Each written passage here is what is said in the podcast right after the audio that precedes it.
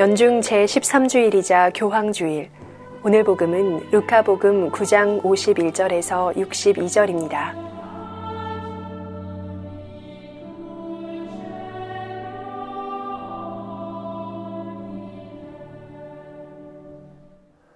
루카가 전한 거룩한 복음입니다.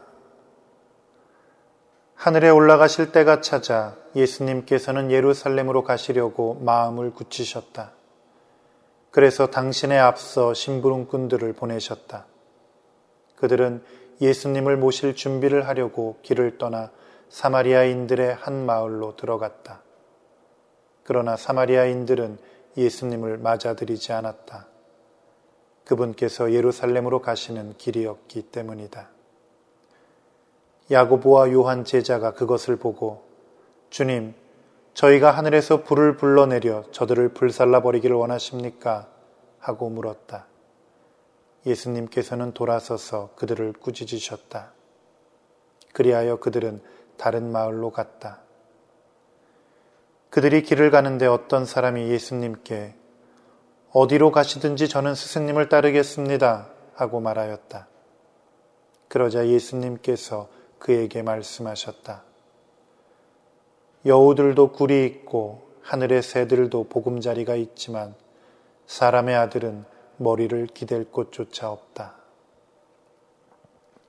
예수님께서는 다른 사람에게 나를 따라라 하고 이르셨다.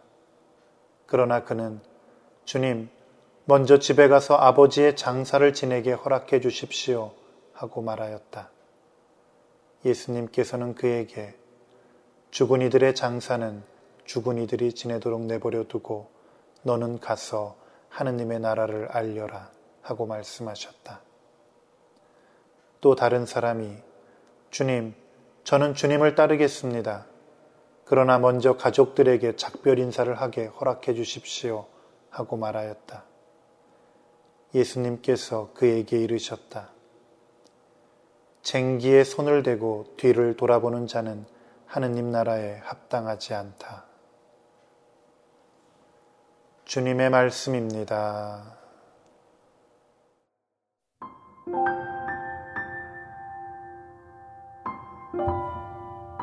예수회 유시찬 보나벤투라 신부의 생명의 말씀입니다.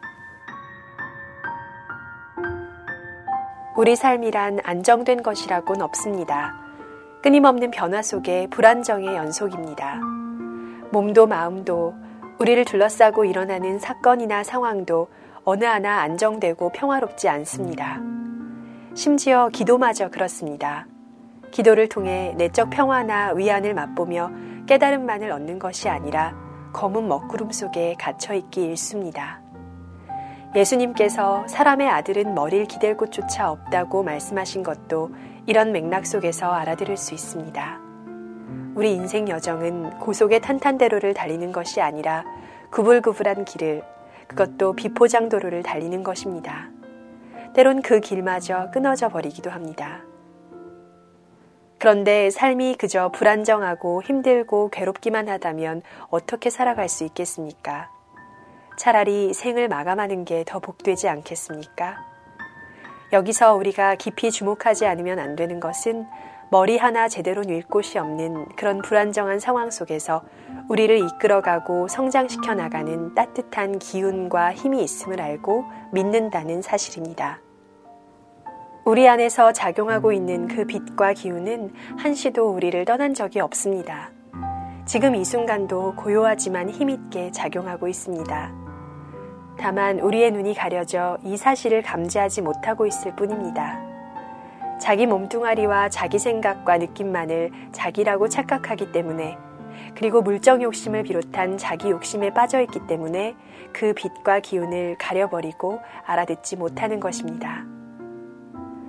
사실 우리가 이만큼이나마 생을 유지할 수 있는 것도 우리 안에 있는 그 빛과 기운 덕입니다. 우리가 그만큼 가리고 덮어버렸음에도 말입니다. 여기서 우리가 마음을 가다듬어야 할 곳은 바로 이 자리입니다. 우리 안에서 우리를 비추고 살려내는 그 빛과 기운으로부터 잠시도 눈을 떼지 않는 것입니다. 이것이 우리의 유일한 공부요 수행입니다.